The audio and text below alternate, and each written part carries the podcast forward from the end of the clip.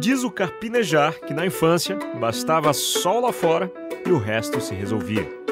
Bastava sol lá fora e o resto se resolvia. Quem é que não sente saudade de quando as nossas maiores preocupações eram tomar banho e ir para a escola? Era futebol de rua, futebol de botão, pular corda, pular elástico, bolinha de gude, assistir desenho, Chaves, Xuxa, Eliana, fazer amigos em 15 segundos, chorar sem motivo, chorar com motivo, cair, passar mertiolate, hum, gritar, mostrar a janelinha, contar a idade nos dedos, imaginar em uma mesma tarde ensolarada ser astronauta, detetive, polícia, ladrão, bailarina, Power Ranger, sem cobranças exageradas, contas a pagar, problemas a receber, chefe, trabalho, crises. Medo só do escuro, de injeção, de se perder da mãe no supermercado, de engolir chiclete, de se tornar um adulto chato. A criança que você foi se orgulharia do adulto que você se tornou? Adulto. Cara, agora você é um adulto. Passou tão rápido que quando você se deu conta, chegou a sua vez de educar um ser humaninho.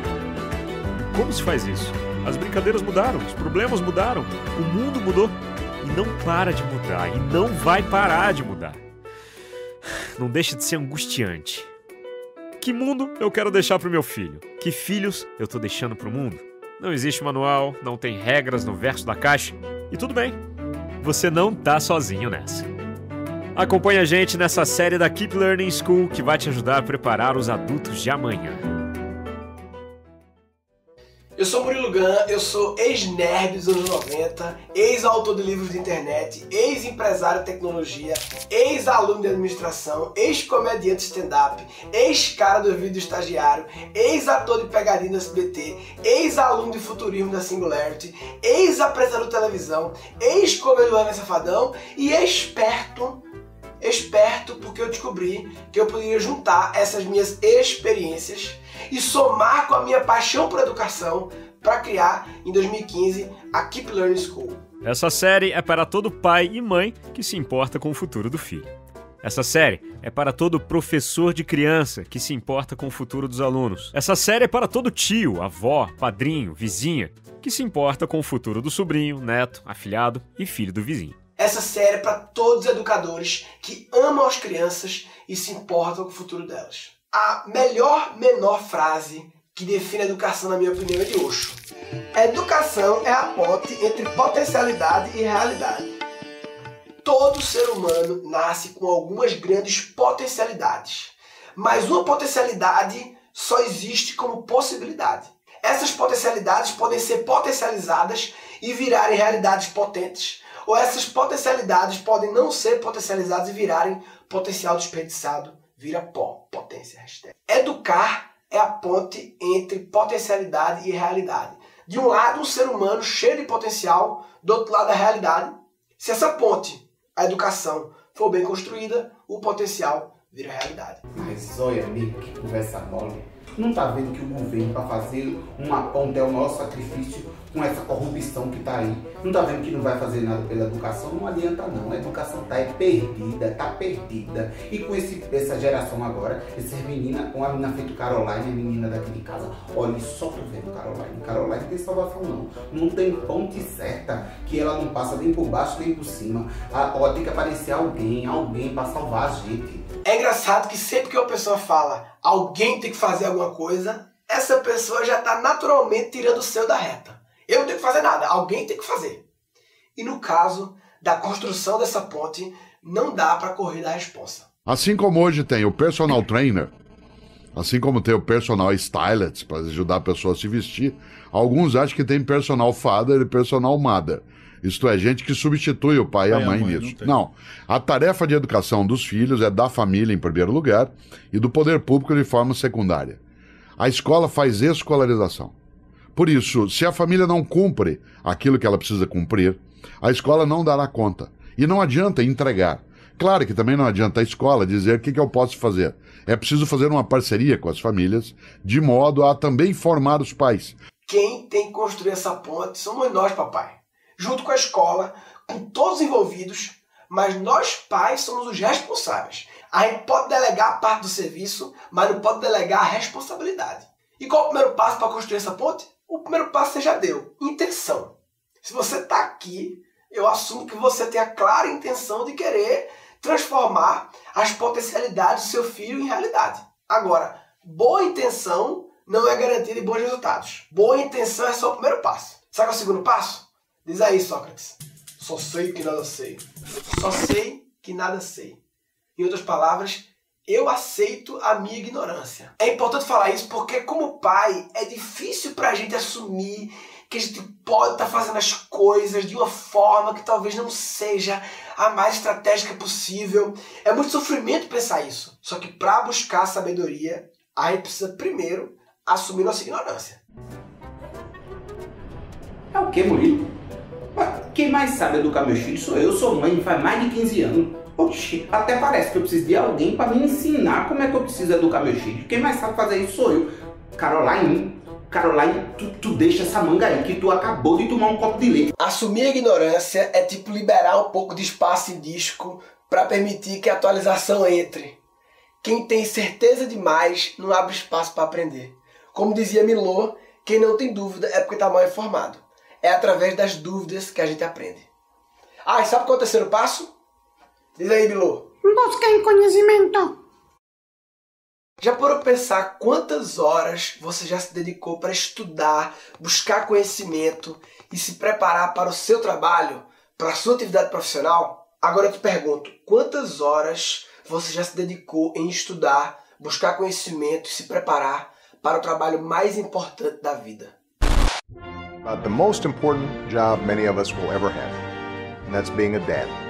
Por isso, temos que buscar conhecimento sobre educar e temos que buscar de com força. Que conversa é essa, Murilo?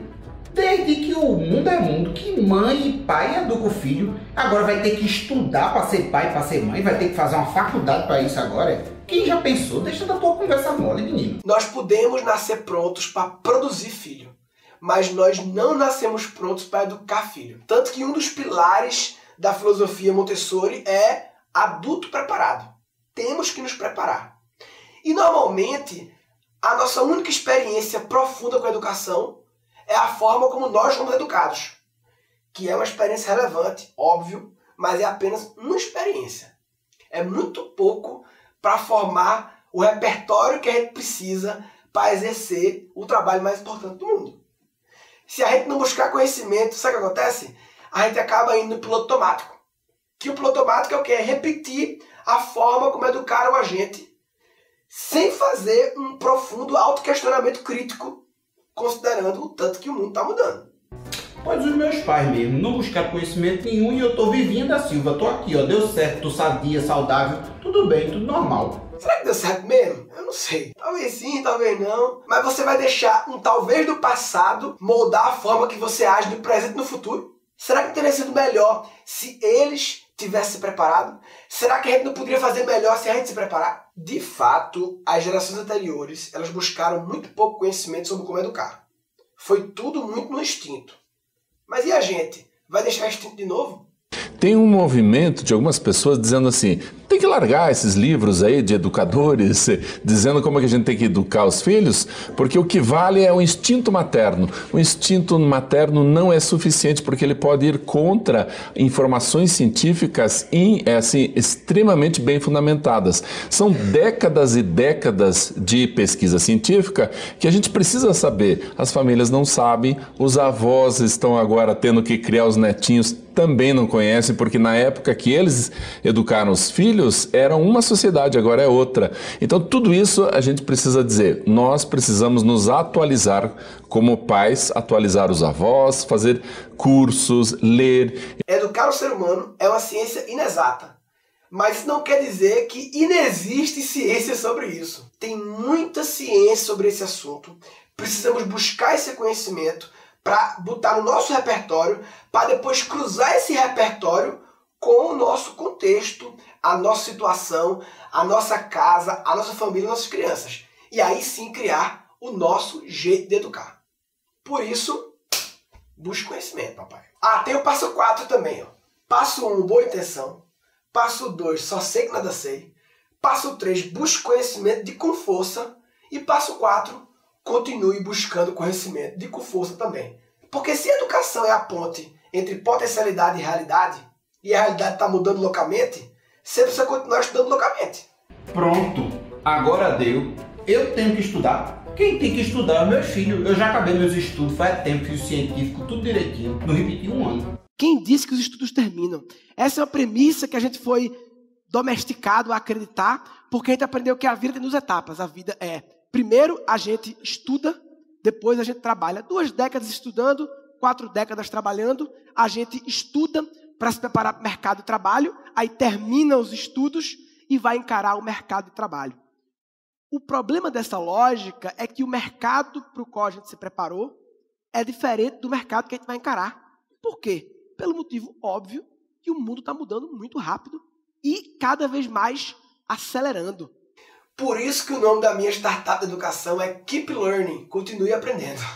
Bem, nesse primeiro episódio a gente vai falar um pouco mais sobre educação e falar um pouco mais sobre a minha visão da realidade atual do mundo e também das perspectivas de futuro que nossas crianças vão viver. Ó, antes eu preciso abrir um parênteses e explicar como e por que eu entrei nesse negócio de educação. Muita gente me conhece como comediante, porque eu passei 10 anos viajando pelo Brasil, fazendo show de stand-up, mestre cerimônias do improvável, aí meu show foi pro Netflix, fiz muita coisa no YouTube, eu apresentei programa TV no SBT, Comedy Central, muito show. Enfim, eu fui humorista profissional, de profissão, né?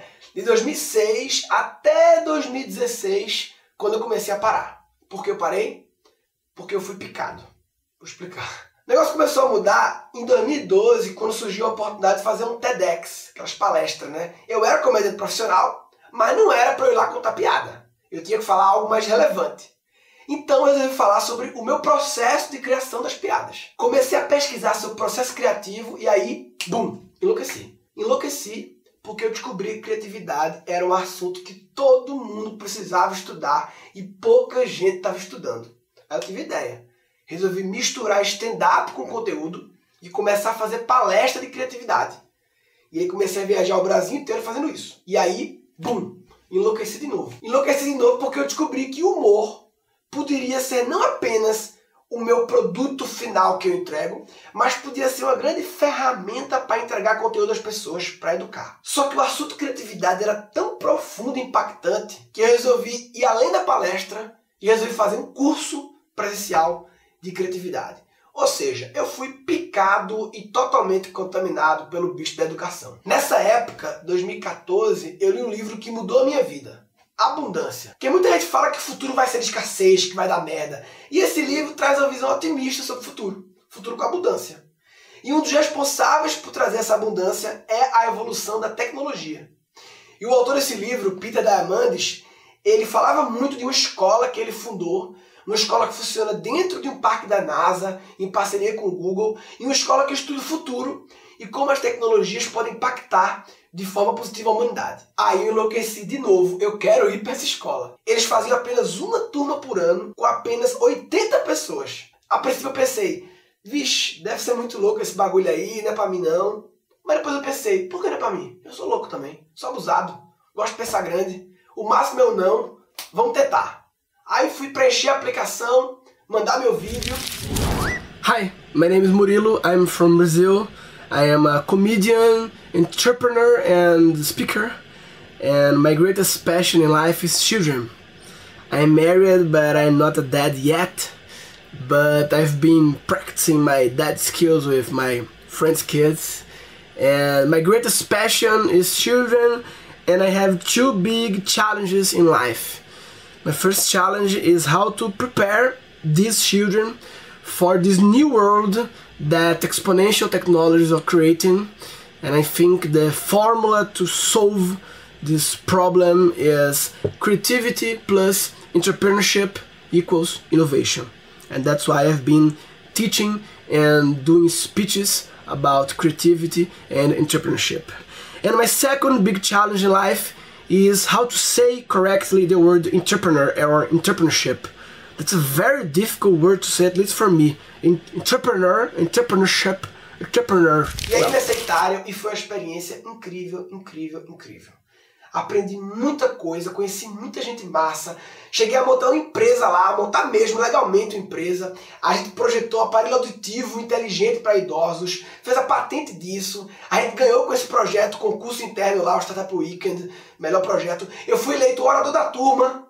Fiz um discurso histórico lá no Computer History Museum, que é um dos grandes palcos do Vale do Silício. Mais de 500 pessoas, foi foda, foi do caralho, foi lindo.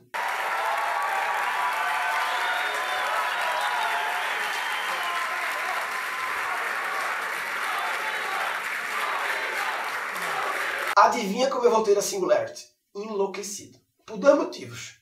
Primeiro, porque lá eu consegui validar a minha visão de criatividade com gente de tudo que é país, tudo que é cultura diferente. E isso me deu muita segurança de levar essa minha visão para outros cantos do mundo. Acabei depois dando palestra e workshop de criatividade na Suíça, Argentina, Estados Unidos Itália. Eu apresentei um workshop de criatividade no congresso mais tradicional do mundo.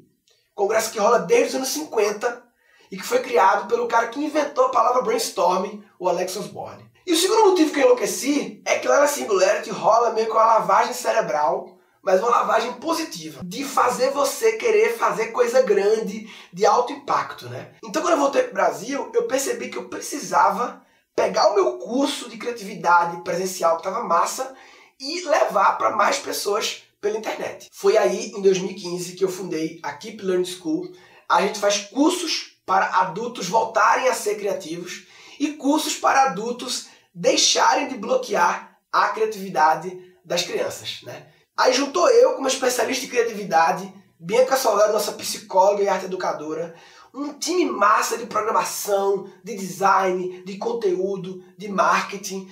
E de lá para cá, já fizemos oito turmas do meu curso online em Aprendizagem Criativa, mais de 4.300 alunos, e mais de 5 milhões de pessoas impactadas pelos nossos conteúdos gratuitos. Apesar do meu curso ser para adulto, tem uma intensa relação com crianças. Porque a premissa básica do curso é: nós nascemos criativos e desaprendemos a ser criativos.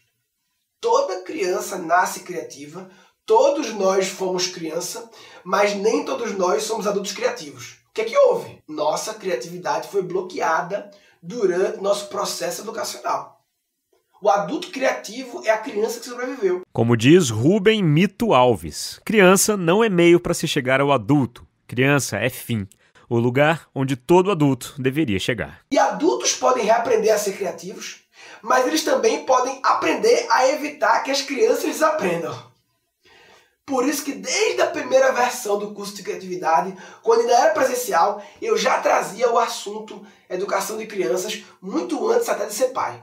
Aí quando o curso virou online, desde a primeira turma, eu também já criei um momento de debate online ao vivo com a turma sobre educação de crianças, que eu já chamava de Cri-Cri, Criando Crianças Criativas, que depois virou um módulo do curso e depois virou um curso à parte. Resumindo, em 2012 fui picado pelo bicho da educação e aí em 2016 deixei a comédia para focar 100% nisso. Mas não foi só desde 2012 que educar fez parte da minha vida.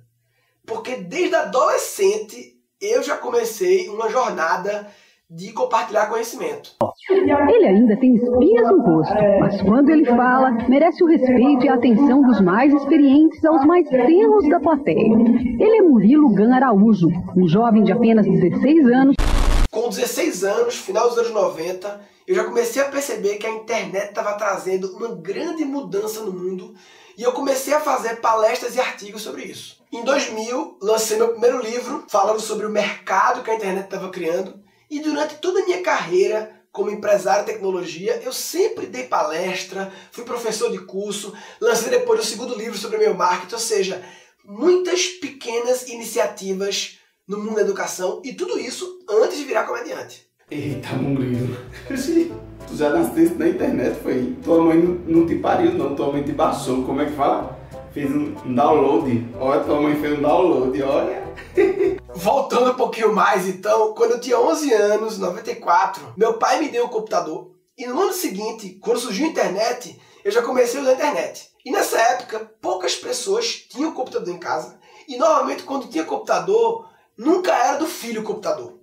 Era do pai, da mãe, e o filho podia acessar de vez em quando alguns diretórios, mas sempre botar disquete para não pegar vírus, que era grande noia, né? Por isso que eles encapavam no com a camisinha para não pegar vírus, enfim. E o primeiro grande fato que eu acho que mudou o rumo da minha vida foi que meu pai me deu um computador para mim, com permissão total para eu usar, mexer, errar, quebrar, pegar vírus, enfim, explorar. Ele falava tipo assim, ó, oh, faça se quiser, mas se der bronca aí também te vira. Eu não posso te ajudar porque eu não sei te ajudar.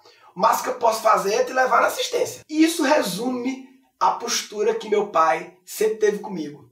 De permitir que eu explorasse as coisas, mas sempre por perto para ajudar em alguma necessidade. Tá ligado o circo, quando o trapezista vai lá dar os pulos dele e tal. Ele quer dar os pulos, ele quer ser explorado, dar os pulos, cambalhota mais, triplo mortal embaixo. Mas se der merda, aquela rede embaixo. O meu pai era essa rede. Eu adoro a palavra explorar. Porque o que é um explorador? É uma pessoa que tem coragem de encarar o novo. Claro que de forma responsável para poder voltar para casa depois, né? Inclusive a minha filha, Maria Valentina, eu brinco de chamar ela de Maria Exploradora. E um aluno do meu curso, Juliano Ribeiro, fez uma música para ela linda. O papai? Cadê o papai?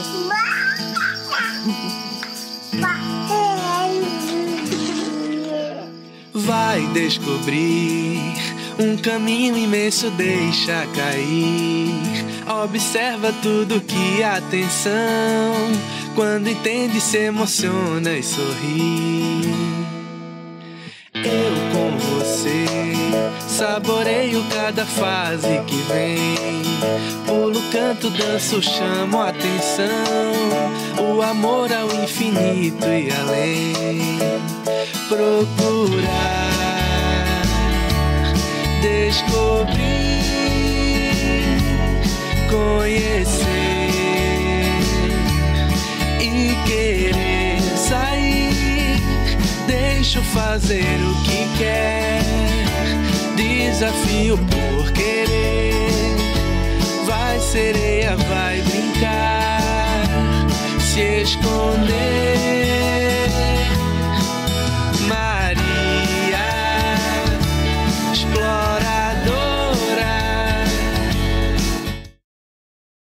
Com a liberdade de explorar que eu tinha, em 95 comecei a trabalhar com internet, bem no início do negócio, e eu criei na época um site bem simples, mas que ganhou duas vezes o prêmio de melhor site pessoal do Brasil. Eu fui até entrevistado no Jô Soares falar do site. Aqui na internet eu vou começar com Murilo Gan Araújo.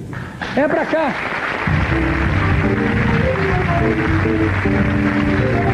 Eu sei que surge a curiosidade de saber o que tinha de especial no meu site, né? É, teve um negócio que na página eu coloquei uma seção uh, de mulheres, apenas preservando o, o chamado no artístico, né?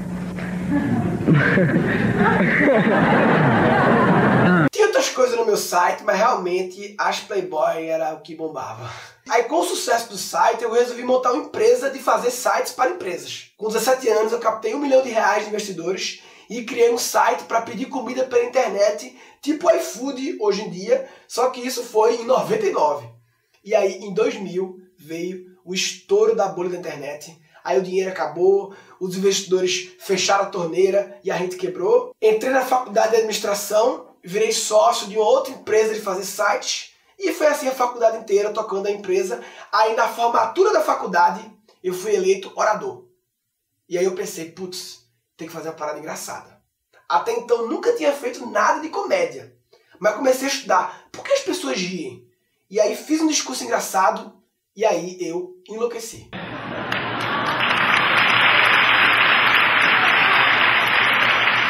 Enlouqueci quando vi a plateia rindo, e aí, enquanto meus colegas saíram de lá, tipo, agora eu sou administrador, eu saí, agora eu sou comediante. E aí voltamos para 2006, fui pra comédia, essa parte você já sabe. Fecha. Não, peraí. Antes de fechar o parênteses, só mais uma coisa que você não sabe. Logo depois do discurso, em 2007, estava começando na comédia, conheci minha esposa, Dani, mãe da Maria Valentina. E quando eu conheci Dani, eu ganhei duas coisas. Eu ganhei uma esposa, companheira, parceira de vida, all-in, topa tudo, hard work, tamo junto. E eu também ganhei João Gabriel, o irmãozinho dela, que na época tinha dois anos e que eu sempre fui um segundo pai para ele e ele um primeiro filho para mim. E agora, com vocês, Murilo era isso. Agora fecha parênteses, vai. Pronto, contexto dado. Agora desliga aí o Spotify, esquece aí o Zap Zap, desliga a TV. Se tiver no computador, fecha as janelinhas, foca nessa parada aqui, que eu acho que você já percebeu que é um papo importante. Que filhos você quer deixar para o mundo? Quando fala em filho, a gente lembra logo de um ser humano que está sobre a nossa subordinação, né? Mas é importante lembrar que isso só vai acontecer até uns 18 anos. Depois disso, continua sendo filho, mas aí vira adulto. Ou pelo menos deveria virar nessa idade, mais ou menos, né? E é importante lembrar que as gerações que vêm aí, da minha filha, por exemplo, esse pessoal deve viver 100 anos tranquilamente. Então, pensando em 100 anos, significa dizer que 18% desse período vai ser uma criança adolescente e 82% vai ser um adulto. Estou falando isso só para deixar claro que os filhos que a gente vai deixar para o mundo são os futuros adultos da humanidade. A gente está criando adulto. Não significa que a gente vai adultizar a infância. Significa ter uma visão de longo prazo. Ó, vou fazer aqui um exercício de imaginação. Quantos anos tem o seu filho ou filha mais novo ou a criança mais nova que você educa. A minha de dois anos. Agora pega tua idade atual e subtrai pela idade da criança. Eu tenho 34, menos 2 da minha filha, resultado 32. Agora pega esse resultado e projeta isso em anos para frente. Então a gente está em 2018. Então soma aí, no meu caso 32. 2018, 2050. Chegou no número? Vixe, era melhor com a calculadora. Aceitei, mas eu fico doidinho. Esse ano que você chegou é o ano que a sua criança vai ter a sua idade atual. No meu caso, em 2050, minha filhinha Maria Valentina vai ser uma mulher adulta de 34 anos. Aí vem a pergunta: como vai ser esse mundo em 2050? É difícil pensar nisso. Eu sofro toda vez que eu fico pensando muito nisso, porque é difícil fazer uma previsão assim tão distante. Até porque nós, em geral, somos ruins em fazer previsões. Porque quando a gente faz uma previsão, a gente, por padrão, a gente pega o histórico e faz uma projeção linear. Ah, ultimamente foi assim, então vou projetar que vai continuar sendo assim. Só que hoje em dia, cada vez mais, as tecnologias estão moldando o nosso mundo. E as tecnologias estão cagando para a nossa forma de pensar e de fazer projeção. Porque as tecnologias não crescem linear, elas evoluem exponencialmente. Lembra da escola PA e PG? Progressão aritmética progressão geométrica? É basicamente aquilo. Progressão geométrica vai duplicando, ela cresce muito, muito louca, porque sempre duplica. Assim como acontece tecnologia, que cada vez mais melhora a performance e diminui o preço, e isso está ficando cada vez mais rápido. É difícil fazer previsão tecnológica, mas vamos ver a opinião de quem é bom em fazer isso. Ray Kurzweil é um dos maiores inventores vivos, foi cientista-chefe do Google, fundador da Singularity University. Ele vem fazendo previsões tecnológicas desde muito tempo, já acertou em várias. Tem um livro dele de 90 que ele previu que até 2000 a máquina ganharia do homem no xadrez. E isso aconteceu antes de 2000, em 97. Também ganhar de mim no xadrez é fácil, sei nem pra onde vai o xadrez. Quero ver ganhar de mim na porrinha aqui, apostando. Uma evolução exponencial da capacidade de processamento do software, segundo o Ray, em 2023 a gente vai ter um computador com a capacidade de processamento do cérebro humano. Ou seja, a gente vai ter uma nova espécie convivendo com a gente. E ele diz que é 2023, agora. Em 2045, vamos ter um computador com a capacidade de todos os cérebros humanos juntos. O que vai levar ao que eles chamam de singularidade tecnológica, quando o homem e a máquina se fundem e a gente vira imortal é a Matrix. Vixe. Vixe mesmo. Mas eu, particularmente, acho um pouco demais essa previsão dele aí. Não sabe do negócio, mas o moço sabe. Aí tu diz que ele não sabe, né? Aí tu é enxerido, tu é muito enxerido, meu Deus do céu. Eu acho meio exagerado essa previsão da singularidade tecnológica, mas eu concordo 100% com uma coisa que foi muito falada lá na Singularity University.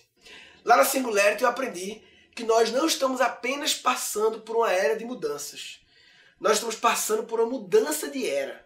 Mudança de era, papai. Já para pensar o que é uma mudança de era? Assim, na humanidade toda, teve basicamente assim: era agrícola, Era industrial, era digital, que a gente tá vendo agora, só que a era digital tá acabando. Pera aí, bicho, tá encerrando. O negócio tá moendo com a porra agora. É interessante que a maioria das pessoas só percebe uma mudança de era depois que a mudança ocorre. Quando já entra o livro de história, porque é difícil perceber a mudança acontecendo. E muitas vezes, mesmo quando percebe a mudança acontecendo, muita gente acha que isso não vai afetar a sua vida. É sempre com os outros, nunca com a gente. Pois eu acho exatamente isso. Eu acho que isso não é comigo não. Eu tô, eu tô de boa, eu tô seguro. Ó, o que diferencia os profissionais é exatamente a capacidade de perceber as mudanças à medida que elas ocorrem. Porque aí você atualiza o seu software primeiro, muda as configurações da sua mente e quem atualiza primeiro sai na frente. Beleza então, e qual é essa nova era? Um dos meus ídolos na vida é Walter Longo e ele usa essa expressão aqui, ó. Ele chamou de era pós-digital. E eu acho massa pós-digital porque realmente é uma era em que o digital ele virou padrão. O digital virou lugar comum. Em 2017 a gente completou 10 anos do iPhone, 10 anos do surgimento do, do conceito de smartphone, 10 anos desde que a gente começou a andar com um computador no nosso bolso. É louco, velho, pensar que todo mundo hoje em dia tem na sua mão um computador que é muito, muito, muito mais potente do que o computador que levou o homem para a Lua. E todo mundo tem isso no bolso. E mais louco do que ter isso nas nossas mãos é a gente achar normal a gente acha normal, não, normal, tudo bem, é muito sentido. Um mega computador no meu bolso. Isso é um exemplo da era pós-digital. Tudo aquilo que nos fascinava, nos deixava impressionados, até nos amedrontava, virou padrão, virou normal, virou óbvio. E isso muda a forma como o mundo funciona. Emagrecer foi muito, né? Ah, de louca, papai. Tá, mas deixa eu te dizer uma coisa. Essa história de que o mundo tá mudando, tá mudando, tá mudando, eu escuto desde que eu sou pequena. Hoje em dia se fala tanto de mundo mudando, mudança de mundo, que enche o saco que a gente meio começa a ignorar e acha que isso é bobagem. Mas não pode ignorar, porque não é bobagem. Não é mais uma mudançazinha. Eu gosto quando Nicholas Carr diz que é a grande mudança. O que está rolando no mundo hoje se equipara com o surgimento da eletricidade. Imagina um mundo sem eletricidade. Aí de repente surge eletricidade. Muda tudo. É o que está acontecendo agora. Outro grande ídolo meu, Silvio Meira, ele usa o termo informaticidade para fazer uma analogia com eletricidade e a informática, a internet, porque a, o acesso à informação, à internet virou tão banal e tão comum como o acesso à eletricidade. Imagina um mundo sem internet e de repente surge a internet, muda tudo. Cara, há quanto tempo não se criava um novo buraco tão importante nas paredes? É um novo buraco que surgiu em todas as paredes do planeta. O que, é que passa a parede de uma casa? Passa água, eletricidade e agora passa internet. Eita! E essa mudança que tu tá falando vai impactar meus filhos, é? Será que eles vão perder emprego para aquele computador que joga xadrez? Misericórdia! Hoje em dia tem muitos estudos falando sobre a quantidade de empregos que vão ser substituídos por tecnologia nas próximas décadas. E não são empregos que fazem tarefas extremamente padronizadas, repetitivas. Não são só esses empregos que vão ter impacto, não. Todas as profissões, até as mais complexas, vão ser impactadas. Ninguém vai passar ileso. Nós não estamos vivendo apenas uma mudança. Estamos vivendo a grande mudança. Sem dizer o que mudou, mas nada está igual. Então mudou tudo, né, Vitor e Léo? O que, é que eu faço agora, hein, menino? Eu gosto muito da visão do meu amigo Marcos Piangers. Eu não quero parecer catastrófico nem nada, mas é um ato de fé colocar filhos no mundo. A previsão é de um futuro caótico de mudanças climáticas, superpopulação, doenças epidêmicas, aumento da violência urbana. Ter filhos é acreditar no contrário disso tudo. Todo pai é um otimista. Ter filhos é ter fé em um futuro melhor. Eu, como pai, sou otimista. Tá rolando muita mudança no mundo. Vai rolar cada vez mais mudanças, principalmente no mercado de trabalho. Mas eu acredito muito na capacidade humana de usar a imaginação para criar novas profissões, novas soluções e criar um futuro com abundância. Sobre o assunto futuro, eu tenho três certezas. Primeira certeza é que vai ter muita certeza. Hã? A segunda certeza é que a nova estabilidade vai ser saber lidar com as instabilidades. E a terceira certeza é a ponte vai ter que mudar. Lembra da ponte? A educação é a ponte entre a potencialidade e a realidade. A realidade vai mudar. E se a realidade vai mudar, a educação, que é a ponte, vai ter que mudar também. Senão, a potencialidade não vira realidade, vira pó. Não permita a potência. Mas como é que faz para a gente mudar aí para melhorar a educação? Eu aprendi com o Peter Drucker, guru da gestão, que o que não pode ser medido não pode ser melhorado. A gente tem que medir as coisas para ter um indicador de evolução, de melhoria. E o que a gente mede hoje em dia na educação dos nossos filhos? Basicamente, a métrica que a gente tem é aquele relatório que as escolas nos dão. O boletim. É o que temos de métrica. Aí vê que louco, né? Eu encontrei esse boletim aqui. Da época que eu nasci, 84, e esse outro boletim aqui mais recente, 2010. 30 anos separam os dois boletins mudou tudo. Uma grande mudança de era aconteceu e as mesmas coisas continuaram sendo medidas. Alerta de generalização. Nem todas as escolas continuam medindo assim. De fato, precisamos entender a linguagem, a matemática, a sociedade, o conhecimento científico, tem a educação artística, tem a educação física, tem a educação religiosa, ou pelo menos espiritual. Mas essas camadas não são mais suficientes. Talvez nunca foram. Mas com a grande mudança, a gente precisa fazer uma grande mudança. Por isso que desde que eu comecei a fazer o curso de criatividade presencial ainda, eu já comecei a trazer para discussão com os alunos quais são as camadas da educação que a gente tem que ficar atento. Quando eu comecei o curso online, eu criei aqueles debates de educação de crianças e eu fui evoluindo essas camadas e hoje em dia eu criei o que eu chamo de o boletim da vida. O boletim da vida inclui as camadas do boletim escolar, mas inclui muito mais camadas que precisamos ficar atentos para educar os futuros adultos da humanidade. No próximo episódio eu vou explicar o boletim da vida, vou apresentar as 17 camadas que compõem esse boletim. Você vai poder baixar o boletim bonitinho para imprimir e refletir. E também no segundo episódio eu vou falar dos três níveis de pensamento superior que precisamos desenvolver nas crianças e adolescentes. Ó, sabe aquele exercício de imaginação da idade do pequeno e tal? Comenta aqui embaixo como foi esse mundo que você projetou. Fala também o que achou desse episódio e o mais importante, se você conhece algum pai, mãe, professora, avó, tio, vizinho, qualquer pessoa que eduque uma criança e que ame as crianças, manda essa série para ele. Convida eles para verem. Compartilha mesmo, bicho, vai, sério. Não fica só no pensamento não. Manda no WhatsApp, manda para alguém, bota no Face, sabe? Joga essa mensagem para frente. Os próximos episódios você vai receber por e-mail. E-mail é um negócio que de vez em quando falha. Então se quiser que a gente te avise no Zap quando vão sair os próximos episódios, aí ó, clica aqui embaixo também pro nosso Zap, manda um hashtag Dona Vera que a gente já te avisa.